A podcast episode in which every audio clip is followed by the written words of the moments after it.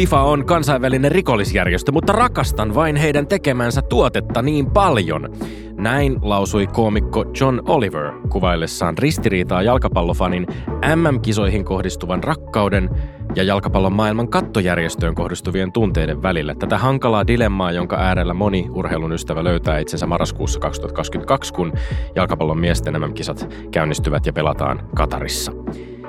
Ihmisoikeuksista välittävän jalkapallon ystävän tilanne on oikeastaan aika tyypillinen addiktin pulma. Tässä on nautinto, johon olen koukussa. Sen ovat vain mahdollistaneet rikolliset teot ja nautinnon tuottamiseksi moni on saanut kärsiä. Tartunko siis kaukosäätimeen? Onko lapsuudesta asti iloa tuottaneella futisturnauksella sellainen itseisarvo, että siitä luopuminen tuntuisi isoltakin menetykseltä? Ja kun nyt pohditaan ääneen, olisiko jo neljä vuotta sitten pitänyt jättää katsomatta, kun Vladimir Putin ja hänen ystävyysmitalillaan palkitsema FIFAn puheenjohtaja Gianni Infantino juhlivat saman turnauksen alkua Venäjällä? Näihin kysymyksiin kukin meistä vastaa itse. Ja tässä ohjelmassa päästään toivottavasti käsiksi vielä paljon oleellisempiin kysymyksiin siitä, miksi tällaista edelleen tapahtuu, miksi arvokisoja järjestetään diktatuureissa ja ihmisoikeudet sivuutetaan, miten voisi taata, ettei näin enää tapahtuisi, ja kuka tai ketkä voisivat estää sen, että urheilussa kaikki on kaupan ja rahalla voi pestä piiloon ihan mitä tahansa. Minä olen Tommi Lindgren ja tämä on Älä riko urheilua podcast.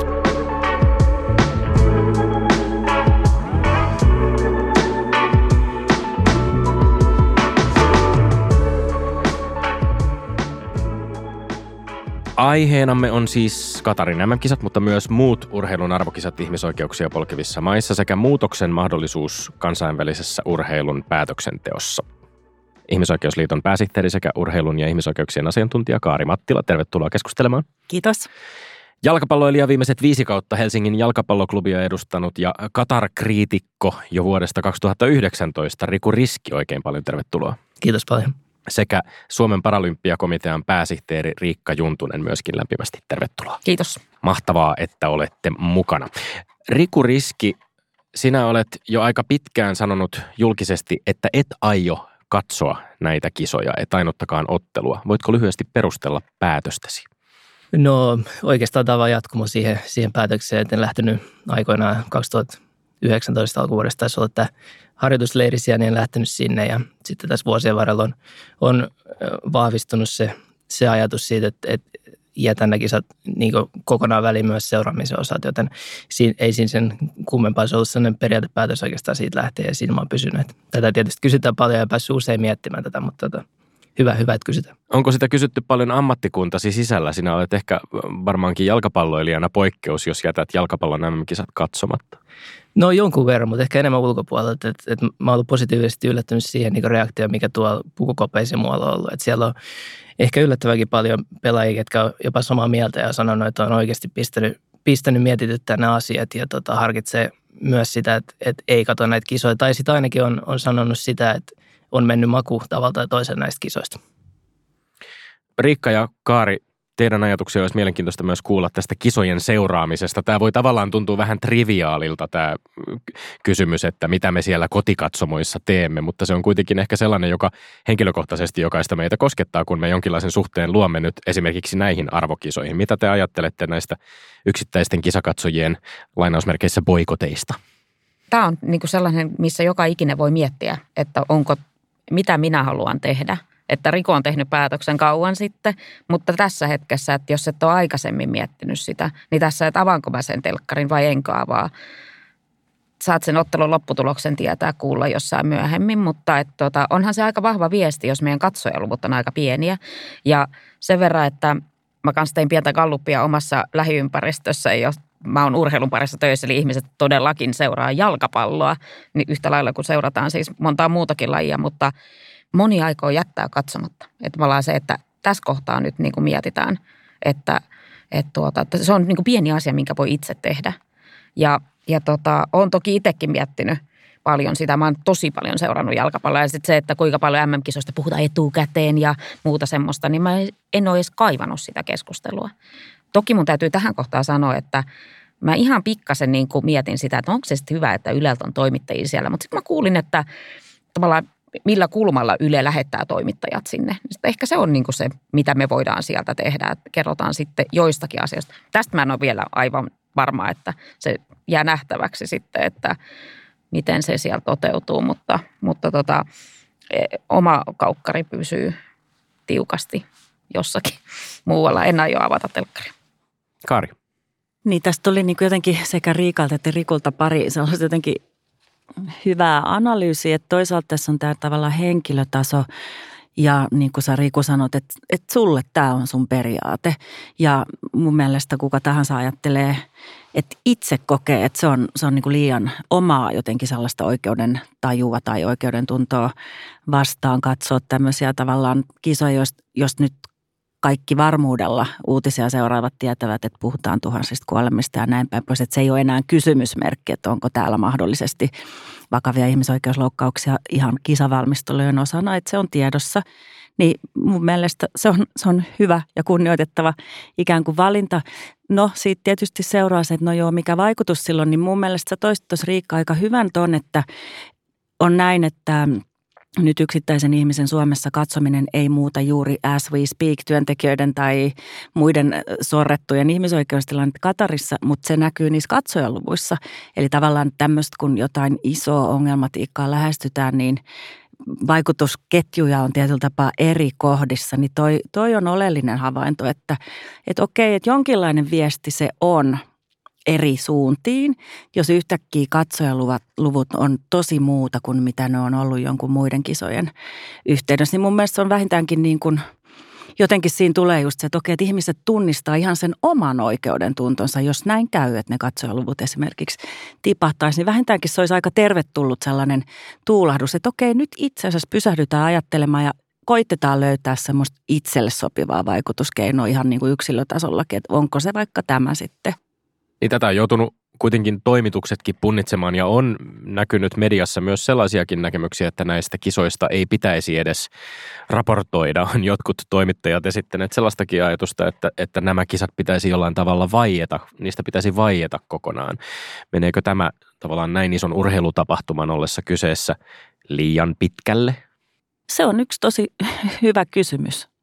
Että niin kun sitten totta kai aukeaa sitten se kysymys kaikista muista kisoista, joita pidetään mm.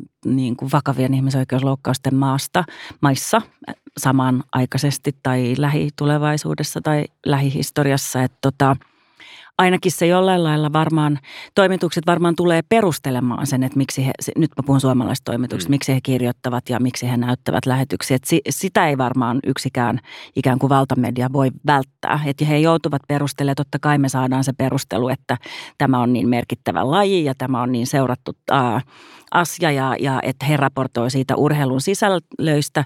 Ja sitten he varmasti myös nostaa, että olemme kirjoittaneet 71 kriittistä artikkelia tai haastattelua Katerista, mm. että tuomme monipuolisesti esiin myös ihmisoikeusongelmia.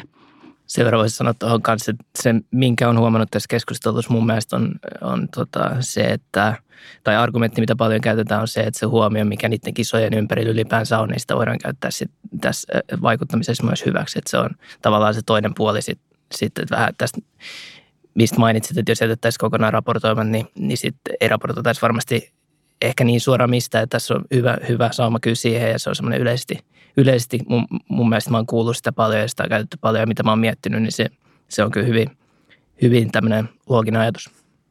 Joo ja kyse on niin kuin jalkapallon MM-kisosta, jossa fokus on siinä jalkapallossa – mutta sitten meidän pitää myös ymmärtää, että, että on niin kuin tavallaan se itseisarvo, mutta sitten se jalkapallolla on myös iso välineellinen arvo, niin kuin urheilulla ylipäätään, vaikka siinä, että minkälaisen muutoksen se voi tehdä yhteiskunnassa. Niin karmea kuin se onkin, että kisat on siellä, niin toisaalta me ei näin paljon puhuttaisi tällä hetkellä niistä ihmisoikeuksista. Ei, ei, ja siis se, että se tulee olemaan nyt seuraavat viikot mediassa. Ja ihmisillä tulee ole tähän mielipide, mikä väkisinkin tarkoittaa sitä, että alkaa miettiä myös niin kuin omaa toimintaa täällä, että niin kuin Suomessa ja, ja ylipäätään, että mitä minä voin tehdä. Että tämä tuo sen asian olkkareihin ja, ja se on ehdottomasti minun mielestä tässä hyvä asia. Et kaikessa kamaluudessaan myös tässä on, on niin kuin toivottavasti sellaisia, mistä seuraa sitten parempaa yhteiskuntaa. Semmoinen paikka, missä niin kuin asioihin kiinnitään etukäteen huomiota, eikä sitten voivotella jälkikäteen, kun päätös on jo tehty. Kaari totesi jo tuossa aikaisemmin, että jos uutisia on seurannut, niin tiedetään, että tuhansia ihmisiä on kuollut näiden kisojen valmistelussa. Ihan tiivis ö, taustatus vielä siihen, että minkä takia juuri näistä, näiden jalkapallon miesten nämä kisojen kohdalla ihmisoikeuksista puhutaan nyt niin paljon. Brittilehti The Guardianin 2021 julkaiseman selvityksen mukaan ainakin yli 6500 siirtotyöntekijää muun muassa Intiasta, Pakistanista, Nepalista, Bangladeshista, Sri Lankasta on kuollut Katarissa sen jälkeen, kun maalle vuonna 2010 nämä kisat myönnettiin. Kuolleiden todellista lukua on, on mahdoton arvioida, sillä usein kuolinsyyt yksinkertaisesti jäävät selvittämättä. Mutta puhutaan siis tuhansista kuolleista, puhutaan ihmisistä, jotka ovat työskennelleet stadionien, hotellien, lentokenttien, muiden liikenneyhteyksien työmailla, rakentaneet näiden kisojen ja samalla Katarin valtion keskeistä infrastruktuuria. Ja toiveena tällä upporikkaalla pikkuvaltiolla on näiden kisojen myötä luoda itsestään moderni ja kaikin puolin houkutteleva kuva muulle maailmalle. Yksi keino tämän päämäärän saavuttamiseksi ovat nämä kisat. Totta kai Katar tekee myös jatkuvasti tätä työtä monella muullakin rintamalla. Siirtotyöläisten lähes orjuuden kaltainen kohtelu on, on ehkä puhutuin Katarin ihmisoikeusongelmista, mutta maassa on lukuisia muitakin vakavia ihmisoikeusongelmia. Naisten oikeuksia on rajattu monin tavoin ja esimerkiksi homoseksuaalisuus on Katarissa kriminalisoitu. Eli ongelmia riittää. Ja, ja nyt pysytään Katarissa vielä hetken aikaa ennen kuin me ehkä laajennetaan tätä keskustelua sitten vielä suurempaan urheilumaailman vallankäytön ja päätöksenteon kehykseen. Riku, sä päätit siis jäädä pois palloliiton organisoimalta Suomen jalkapallomaajoukkueen harjoitusleiriltä Katarissa tammikuussa 2019 eettisten syiden takia. Ja oot puhunut tästä päätöksestä sen taustoista paljon, siitä on kirjoitettu paljon. Ja mä haluaisin kysyä, että mi- mitä ajattelet tuon päätöksen seurauksista nyt, kun nämä kisat käynnistyvät vajaat neljä vuotta sen jälkeen? Miltä se näyttää tästä perspektiivistä taaksepäin katsottuna? No, kun mä vertaan sitä siihen alkuun, kun mä ajattelin, että, että tämä ei ole edes niin lähtökohtaisesti mikään vaikuttamis niin tarkoituksessa tehty päätös. Että se oli ihan tämmöinen henkilökohtainen päätös, minkä mä tein. Ja sitten se myöhemmin tuli ulos tosiaan ja näin, että minkälainen tavallaan mediamölläkkä siitä sitten vähäksi aikaa syntyi, niin tota, se on henkilökohtaisesti tuntunut vähän kiusalliselta, kun ollut siinä tavallaan siinä ytimessä, vaikka ei edes halunnut, mutta sitten taas kun nyt katsoo jälkeenpäin kokonaisuutta, niin tuntuu, että on tuonut ainakin siihen ison kuvaan niin, niin tota sen oman, oman pointin ja ehkä myös edistänyt sitä keskustelua urheilu, urheilupiireissä jollain, jollain tasolla, niin se on kyllä ehdottomasti positiivista. Että, että olen jälkeenpäin miettinyt sitä, että jos olisin äh, ehkä ymmärtänyt nämä vaikutukset silloin, niin olisi voinut, että olisin heti mennyt mediaan sanoa tästä, että, että olisin tehnyt sitten enemmän sellaisen vaikuttamis, äh, tyylisen ratkaisun, että se ei kuitenkaan lähtökohtaisesti ollut sitä, enkä mä niin ajatellut sitä siinä mielessä, mutta mut tosiaan niin kuin, niin kuin sanoin, niin paljon positiivista mun mielestä siitä on tullut. Ja, ja tietysti nyt kisat lähenee, niin keskustelu vaan kiihtyy ja niin edelleen, mikä on hyvä, mutta sitä on tässä vuosien verran mun mielestä käyty hyvin ja se on lisääntynyt niin kuin jatkuvasti. Mä mietin, onko Rikuriskin tapaus esimerkki enemmän siitä, että me tykkäämme ihan hirveästi keskittyä aina yksilöihin ja yksilöiden tekoihin, vai itse asiassa esimerkki siitä, että yksilöiden teoilla voi olla sitten kauaskantoisia seurauksia ja ihan aitoa vaikutusta siihen, että miten päätöksenteko voi muuttua. Miten Riikka itse näet urheilun päätöksentekijänä? Niin, urheilun päätöksentekijänä, että ne pöydät, missä minä olen mukana tekemässä päätöksiä, niin ne on sellaisia, jos on 200 jäsenmaata jokaisella on yksi ääni, niin se mun yksi ääni on siellä yksi niistä kahdesta sadasta. Ja se on sitä demokraattista päätöksentekoa. Mä voin käydä keskusteluja myös kulisseissa ja yrittää sitä kautta vaikuttaa myös muiden ihmisten mielipiteisiin ja siihen, että miksi me olemme tätä mieltä. Siis jos mä ajattelen toisella tavalla, että yksi yksittäinen urheilija voi oikeasti vaikuttaa paljon vahvemmin sillä yhdellä omalla äänellään, kun se niin kuin tulee mediaan ja se tulee keskustelu, ihmiset pääsee suoraan ottaa siihen kantaa. Aivan eri tavalla kuin se minun yksi ääni siellä, joka vähän niin kuin uppoaa siihen valtamereen sitten siellä, että et, ää, toisaalta se niin kuin urheilun ja, ja missä tahansa muussakin niin kuin se päätöksenteko,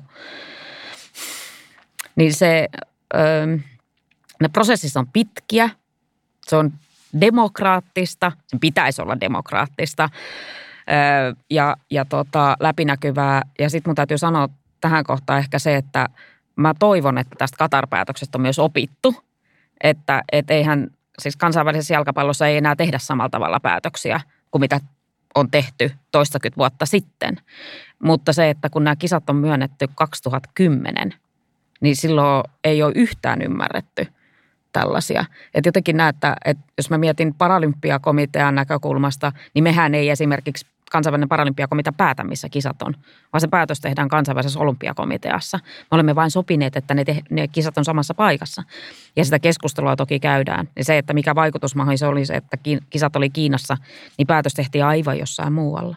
Mutta se, että mitä me sitten sille voitiin tehdä, niin se oli niin kuin oma, oma keskustelunsa. Mutta jotenkin, että mun mielestä yhden yksittäisen urheilijan itse asiassa silloin isompi mahdollisuus nostaa asioita esille – kuin sitten yhdellä kansallisella kattoorganisaatiolla.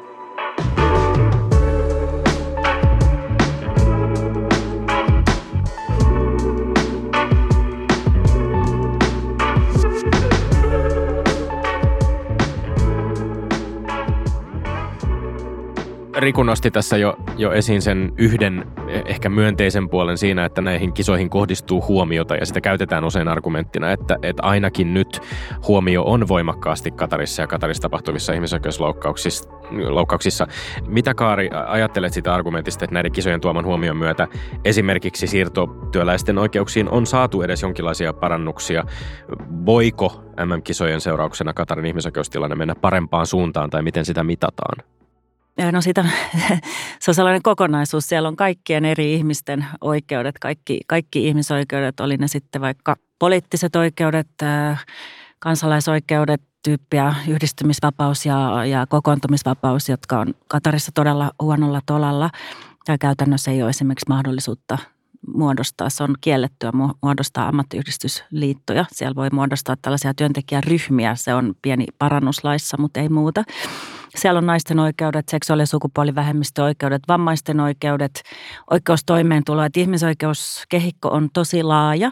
Eli se, että nyt on Katar on ryhtynyt pienimuotoisiin muutoksiin työlainsäädännössä. Ne on ihmisoikeusparannuksia siinä mielessä, että tähän yhteen tiettyyn lainsäädäntökehikkoon he on tehneet muutamia parannuksia. Toimeenpano vielä puuttuu, puuttuu näytöt siitä, e, emme tiedä onko ne lainsäädäntömuutokset miten pysyviä, että tavallaan aina jos ihmisoikeustilanne pyrkii arvioimaan, niin siinä tarvitaan aika sellaista laajaa analyysiä. Ja se on sellainen joka ikisessä maassa, myös Suomessa, että se ei aina etene ikään kuin lineaarisesti, että se on sellainen ehkä vähän harhakuvakin, että no nyt siellä Katarissa sitten ihmisoikeustilanne rupeaa paranneen, kun työlainsäädäntö on tehty kolme, neljä ihan, ihan niin kuin tärkeää muutosta, että se on, se on tosi pieni osa isommasta kokonaisuudesta. Joskus ihmisoikeudet ottaa takapakkia, niin kuin tällä hetkellä tosi monessa maailmanmaassa. Joskus ne edistyy niin kuin monella rintamalla yhtä aikaa. Joskus on niin, että jonkun ryhmän oikeudet ottaa takapakkia samalla, kun toinen menee eteenpäin. Eli ihmisoikeuksia ikään kuin arvioidaan siinä niin kuin valtion kontekstissa, että mikä se kokonaisuus siellä on. Katar on painostettu tekemään pieniä parannuksia työoikeuksien osalta. Muuta kehitystä tämän niin kuin kisoihin liittyen ei ole tapahtunut. Muutoksen tekijöistä, muutoksesta kansainvälisessä urheilussa. Esimerkiksi FIFAn kongressissa viime maaliskuussa saatiin esimerkki, kun Norjan jalkapalloliiton uusi puheenjohtaja Liise Klavenees piti hyvin voimakkaan puheen ihmisoikeuksien puolesta. Ja myöskin sai välittömästi tässä kokouksessa siinä, siitä kuulla. Ja tota, on, on todennut, että se on selvästi myöskin vaikuttanut siihen, että miten esimerkiksi häneen, hänelle on tällaisia niin kuin, mahdollisuuksia ehkä sitten kansainvälisesti FIFassa toimia tai vaikuttaa onko urheilussa jotain sellaista tai urheilujohtamisen maailmassa jotain sellaista, että se ei varsinaisesti kutsu muutoksen tekijöitä puoleen tai sellaista, joka niin kuin hidastaa ja jarruttaa sitä kehitystä, että näkisimme enemmän Norjan kaltaisia maita, näkisimme enemmän Liise Klaaveneessejä? No mä toivoisin, että nähtäisi enemmän Liise Klaaveneessejä, koska yksi Liise Klaavenees ei tee muutosta – ja niin kuin sanoin tuossa, että aikaisemmin, että siellä on niin kuin monta päätöksentekijää, niin tekin mä haluan myös sanoa, että mä uskon siihen niin kuin järjestödemokratiaan, että kun se päätös on sitten tehty, niin sitten kunnioitetaan sitä päätöstä. Ja tämä tuntuu niin kuin ihan, toisaalta mä oon niin kuin ihan hirveän tuskastunut siihen, että muutos kansainvälisessä urheilussa on hidasta. Tekisi mieli poikotoida, tekisi mieli niin kuin huutaa siellä, että silmät auki – ja toisaalta taas olen oppinut sen, että jos haluat, että, sitä, että pystyt vaikuttamaan päätöksentekoon, niin siellä on pakko olla paikalla. Siellä on pakko pystyä perustelemaan ja sitten siellä on, niin kuin, on, on niin kuin verkostoiduttava. ja ei saa pelätä sitä kritiikkiä, mitä tulee vastaan. Mutta toisaalta se, että mitä tiukemmin ottaa kantaa johonkin semmoiseen, mistä tiedät, että tulet jäämään tällä hetkellä siihen vähemmistöön. Todennäköisesti sitten, jos tulee tilanne, että, että tota, mietitään vaikka jonkun kisojen myöntämistä Suomeen – niin me ei ehkä olla silloin vahvoilla. Et me niin kuin ymmärretään, että se, että me otetaan tähän asiaan kantaa, vaikuttaa johonkin tähän toiseen asiaan. Et eihän se hyvältä tunnu. Mutta tämä on niin kuin sellainen, että et, et, et, ei tässä kohtaa niin kuin voi luovuttaa. Mutta hidasta tämä on. Tämä on niin kuin ihan todella, todella hidasta. Mutta toisaalta mä, jos FIFA on pystynyt tekemään tällaisen muutoksen, että et tota, päätöksentekijöitä on enemmän kuin yksi kabinetillinen – miehiä, niin tota, kyllä joka ikinen muukin järjestö pystyy, pystyy siihen. Riku.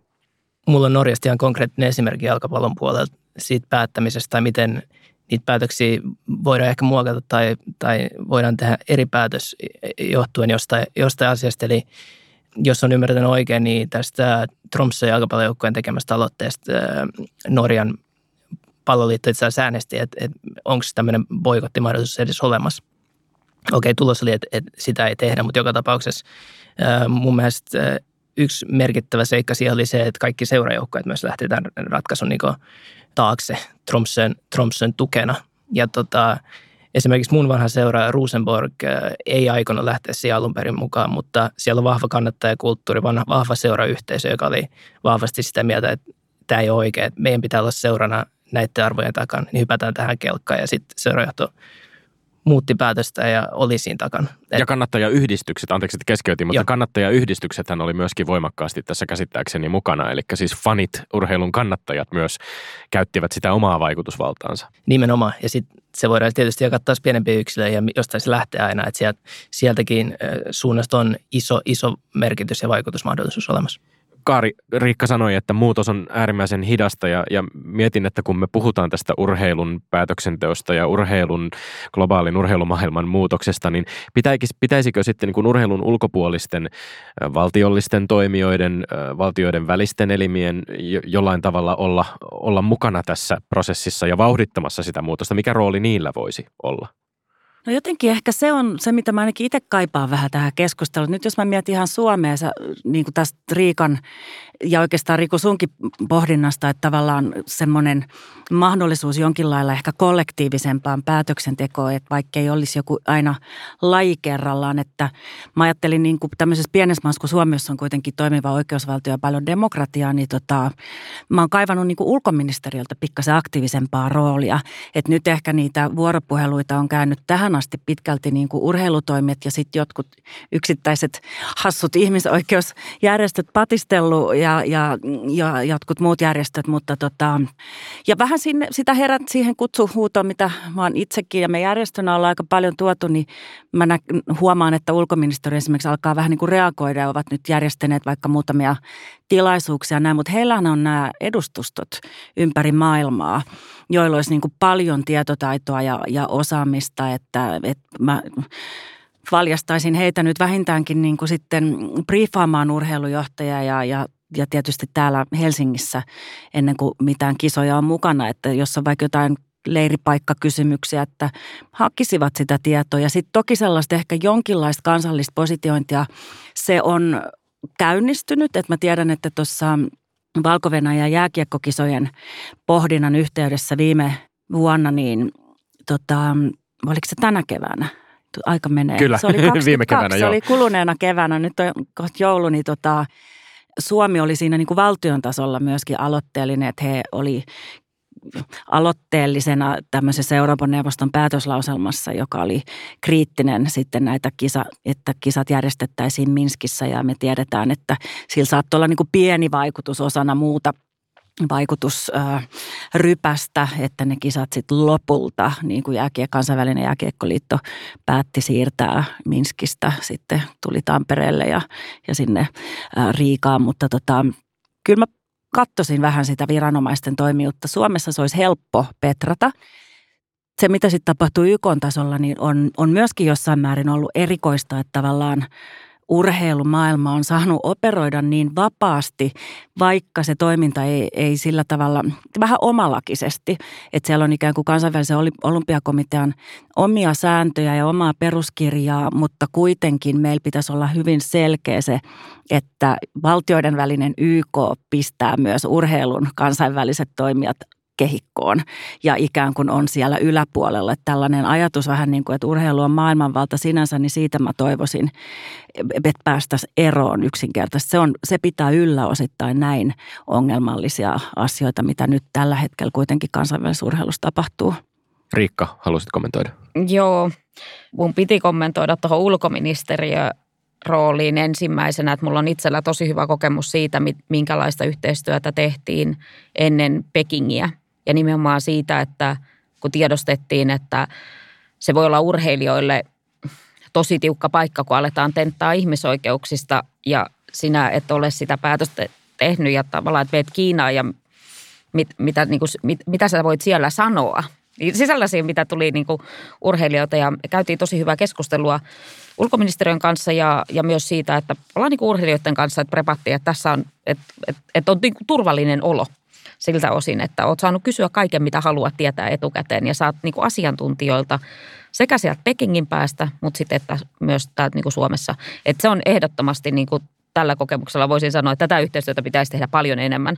Siis sekä niin kuin olympiakomitean ulkoministeriö, mutta, mutta niin kuin laajemminkin. Ei, ei pelkästään siis urheilussa, mutta muidenkin kansalaisjärjestöjen kanssa. No, mutta ehkä enemmän niin kuin tähän, kun sanoit, että urheilussa on oma laki, niin todellakin on. Ja me luetaan sitä peruskirjaa, niitä kappaleita, mitkä meidän mielestä juuri sillä hetkellä näyttää hyvältä ja silloin, kun se tuntuu hyvältä. Että ei me myöskään niitä omia peruskirjoja noudateta. Että se on niin kuin, se on siis, se on niin hieno, mutta tota, niin kaukana siitä, että oikeasti sen mukaan sitten toimittaisiin. Mm. Ja sitä varten niin tässä olisi niin kuin tosi iso pohdinnan paikka koko niin kuin urheilun kansainvälisellä toimijakunnalla, että me ei olla uskottava toimija enää kauhean pitkä. Okei, tietysti täytyy muistaa, että yhteiskunnat on erilaisia, mutta minun silmissä urheilu ei enää ole uskottava toimija, koska me itsekään niin kuin noudatetaan niitä meidän itse tekemiä sääntöjä.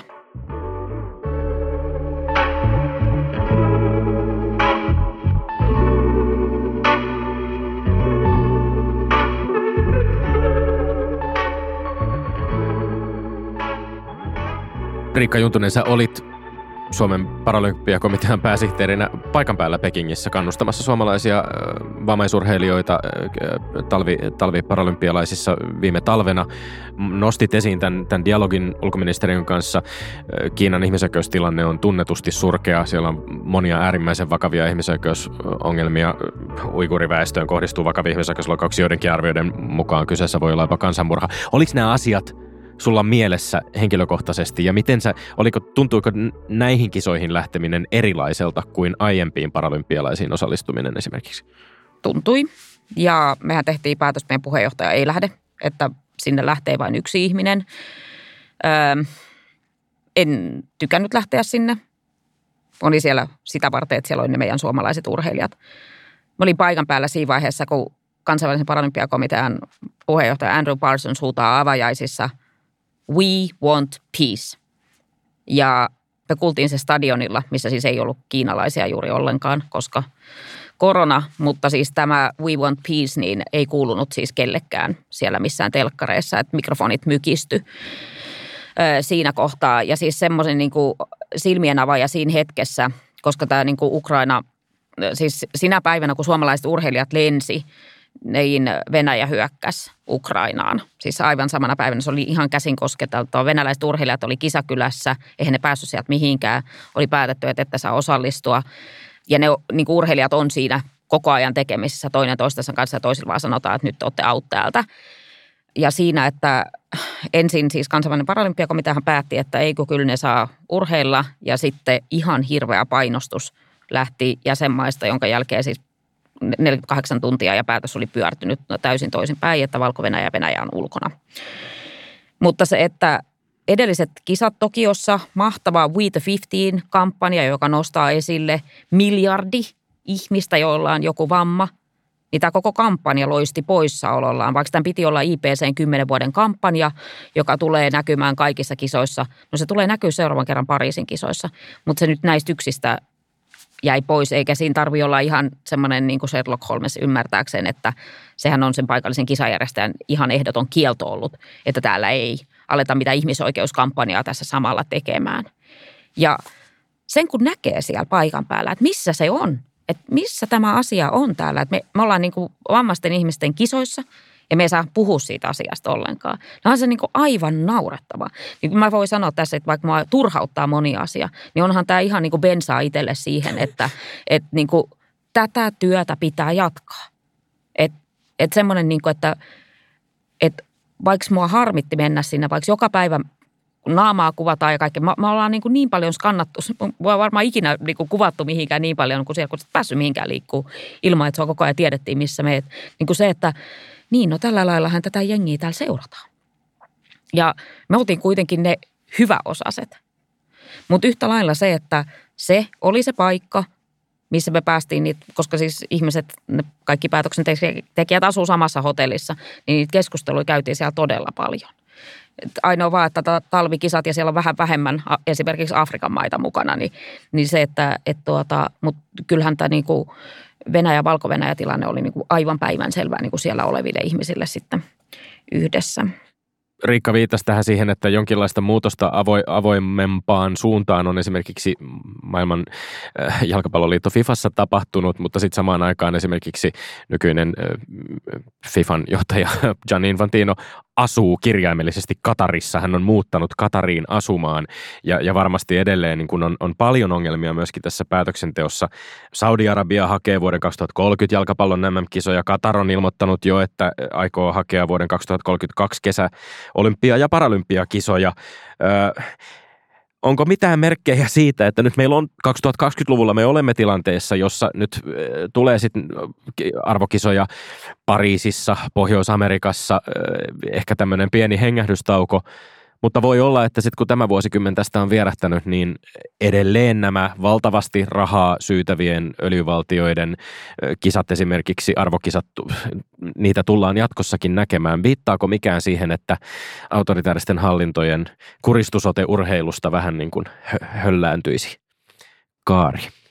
No se on liian yksinkertainen kysymys, että tämä, tämä opera, operointi tapahtuu niin monella osa-alueella. Tämä oli erittäin hyvä tota, esimerkki, mitä sä Riikka kerroit tuosta Pekingistä ja muistutit siitä, että nimenomaan Pekingin kisat ja Venäjän hyökkäyksen ajoitus niihin, niin siinä niin kuin oli tämmöistä kulisseen par excellence esimerkki, että, että että tosiaankin urheilu on politiikkaa ja eikä vain jotain niin kuin vähän politiikkaa, vaan se on tällä hetkellä ihan niin kuin geopoliittisen keskustelun ytimessä. Eli tietyllä tapaa niin kuin nämä olympia-ajoitukset ja Ukrainaan Venäjän, Venäjän tota laiton hyökkäys, niin tota, vaikea sanoa, että tämä tulee heijastelemaan myöskin niin kuin laajempia tuulia siitä, missä, miten käy äm, koko niin kuin kansainväliselle monenkeskiselle järjestelmälle. Että tässä on niin kuin trendejä ja vastatrendejä, että tällä hetkellä tosiaan ihmisoikeuksiin koko järjestelmään kohdistuu ennennäkemätön paine erityisesti Kiinan, Yhdysvallat edellisen hallinnon aikana, Brasilia edellisen hallinnon aikana. Että täällä on niin kuin voimakkaita tendessejä vesittää koko kansainvälistä ihmisoikeusjärjestelmää. Eli se on niin kuin se konteksti, missä nyt katsotaan, mitä tapahtuu sitten urheilulle, jossa juuri näyttäisi olevan ollut ainakin just jonkinlainen tällainen momentum, että herätään ihmisoikeuksiin ja herätään siihen, että tosiaankin kukaan ei voi nyt enää väittää, ettei urheilu ole politiikkaa.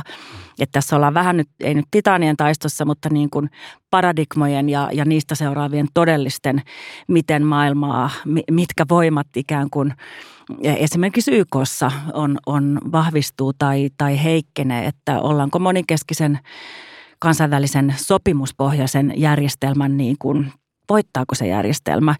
Ja, ja siksi tätä ei voi niin kuin tätä urheilua erottaa tästä kehikosta, mutta mä ajattelen, että jos, jos toivo, toivomme ja uskomme, että monenkeskinen järjestelmä ei heikenny, vaan vahvistuu, niin silloin se tarjoaisi ikään kuin urheilun maailmalle, niille liitoille, jotka kuitenkin on siellä keskeisiä toimijoita ja kansainvälinen olympiakomitea, sitä tavallaan selkänojaa niin kuin yrittää sitä omaa työtään. Näin he on tehneet nyt erilaisia linjauksia niin FIFA kuin KOKkin, jotka on ihan hyviä ihmisoikeuksien niin kuin tavallaan vähän sitä petraamista. Että meillä on nyt näitä meidän ihmisoikeuslinjauksia, se on hyvä asia.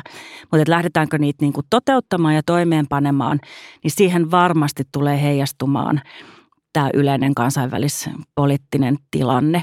Ja sitten se on myös tekninen kysymys. Nämä organisaatiot eivät voi muuttua – ilman osaamista.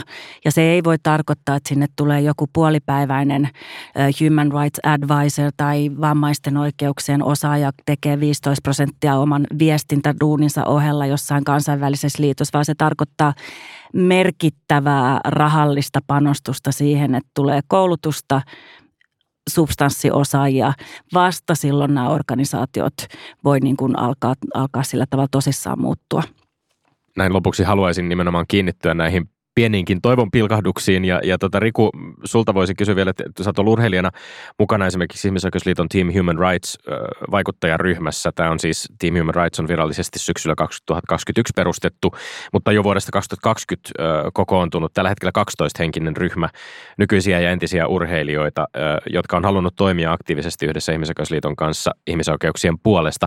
Miksi sinä halusit siihen ryhmään mukaan?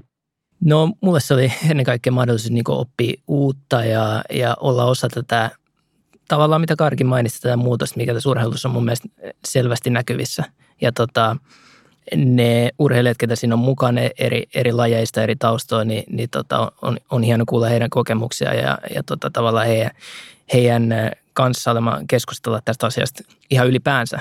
Ja sitten tietysti haluan myös tavallaan olla esimerkkinä nuoremmille, että – ehkä semmoinen käsitys, mikä saattaa vielä olla, tai itsellänikin oli ehkä jossain vaiheessa vallalla, että, että varsinkin nuoremmat urheilijat, niin ne haluaa vain keskittyä urheiluun, kun miettii itse, kun oli 5-16-vuotias, niin ei halunnut tehdä mitään muuta kuin juosta pallon perässä ja mahdollisimman nopeasti edetä mahdollisimman korkealla tasolla. Se on varmasti vieläkin niin tavoitteellinen urheilu hyvä, mutta noista keskusteluista, mitä mullakin esimerkiksi ollut näiden nuorten, nuorten lupavien urheilijoiden kanssa, niin kyllä niillä on myös muuta asiat mielessä kuin pelkästään se, se tota, niiden oma kehittyminen, niiden oma laji. Että ne haluaa, ne haluaa että, niin kuin, että se urheilu on tavallaan kokonaisuutena semmoinen hyvä ja positiivinen asia, niin kuin just puhuttiin, eikä, eikä niin kuin näiden eri ongelmien tavallaan tämmöinen pelikenttä, missä miss voi tehdä mitä vaan ja missä ei ole mitään sääntöjä. Että et se peli on niin rumaa. Et nämä on tiedostavia ja, ja tota, tietää nämä ongelmat ja haluaa olla osan tekemässä sitä muutosta. Et siinä, siinä mielessä tämä tota trendi, mikä on meneillään, niin on jo nyt näyttää hyvältä ja varmasti tulevaisuus näyttää vielä paremmat.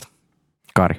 Joo, tota, mä ajattelin, että se auttaisi tosi paljon urheilutoimijuutta ja yhteisöä, jos niin kuin tämä kysymys kansainvälisestä urheilusta ja ihmisoikeuksista, se laajentuisi siitä, että missä kisat tai leirit järjestetään, että voiko järjestää diktatuureissa vai ei, ja, ja toivottavasti ei, niin ihmisoikeuksien niin kuin siihen luonteeseen. Ja sekin vaatii sitä ymmärrystä ja se liittyy vähän ehkä, mitä puhutte siitä yhteiskunnallisesta muutoksesta, että mä ajattelen, että ihmisoikeudet todentuu. Ensinnäkin niiden luonnon se luonne on, että ne todentuu kansallisesti. Ja se tarkoittaa yhtä lailla Suomessa lapsen oikeuksia urheilussa kuin rasismiin tarttumista ja puuttumista jämäkästi lainmukaisesti urheilussa. Sitä pääseekö vammaiset esteettömämmin kuin nyt Suomessa. Ja tällaisten esimerkkien jako, jos ja kun siellä tapahtuu toivottavasti positiivista kehitystä yhden maan tasolla, oli se sitten Suomi tai Iso-Britannia tai Uganda, niin näiden jakaminen siellä kansainvälisellä tasolla olisi myös sitä eteenpäin vievää ja kohti sitä, että urheilu voisi ottaa ehkä jopa jonkinlaista liidiä. Mä uskoisin, että vammaisten oikeuksien osalta tämä We the 15 on ollut tosi positiivinen asia, sitä soisi laajennettavan ja siellä saattaisi löytyä sellaista esimerkillisyyttä jopa muille yhteiskunnan sektoreille, mitä, mitä niin kuin sä tuossa Riikka hahmottelet. Sitten sit ehkä urheilu voisi ottaa sitä roolia, mitä he tavallaan toivoo, että heillä olisi, mutta siihen ei oikein ole vielä lunastuksia. Ja sitten hyvin konkreettisella tasolla Suomen voimisteluliitto ajoi kansainvälisellä liittotasolla sitä, että tavallaan lapsen ikäraja oikeasti nousisi sinne 18, että tuolla kansainvälisissä kisoissa ei olisi aikuisten sarjossa lapsia. Se on hyvin konkreettinen ihmisoikeusteko. Tämän tyyppiset on osa sitä eteenpäin menoa. yksi tämmöinen kansallinen juttu tähän näin. Tosi pieni. Mutta ihan jo se, että Suomessa käydään niin kuin, ja me istutaan saman pöydän ääressä, on urheilujärjestö ja ihmisoikeusliitto, niin tämä ei ole ihan tavallista kansallisestikaan, mutta ei ainakaan kansainvälisesti. Et jotenkin mä toivon myös, että tämä on se sitten yksi 12 hengen urheilijaporukka, mutta ylipäätään se, että me ollaan niin ymmärretty, että me ollaan vahvempia yhdessä. Ja me voidaan oikeasti, että siihen muutoksen tekemiseen, että ihmisoikeusliitto hoitaa omaa rooliaan, urheilujärjestöt omansa, mutta sitten kun me oikeasti halutaan tehdä jotain eri tavalla, niin meidän pitää tehdä se yhdessä. Eli meidän Riikka ja Riku ja me ja vähän liuta muuta, niin meillä on ilmeisesti jotain yhteisiä hommia sitten isomminkin tiedossa. Jotain yhteisiä hommia on ehdottomasti tekeillä. Käykää tutustumassa älärikourheilu.fi-sivustoon. Käykää tutustumassa we15.org-sivustoon. Ja tähän hienoon kampanjaan myöskin tässä vaiheessa on aika kiittää teitä kaikkia keskustelusta. Kiitos Riikka, Riku ja Kaari.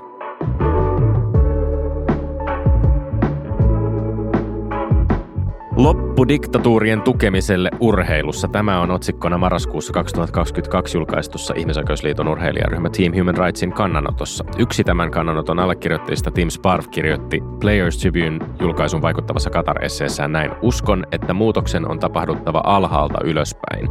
Jos emme herää, voimme joutua todistamaan lisää päätöksiä, jotka kirjaimellisesti tappavat ihmisiä. Niin, Kumpa vain Qatar 22 olisikin kolminkertainen päätösvihellys aivan liian pitkän lisäajan päätteeksi ja edessä olisi uudenlainen urheilun maailma, jossa ihmisoikeuksia ei jyrätä rahan ja vallan väärinkäytösten jatkuessa. Ensi kerralla aiheenamme on tasa-arvo urheilussa. Silloin kysymme muun muassa määrittääkö sukupuoli yhä urheilun arvon. Pysytään valveutuneina. Minä olen Tommi Lindgren ja tämä on Älä urheilua podcast.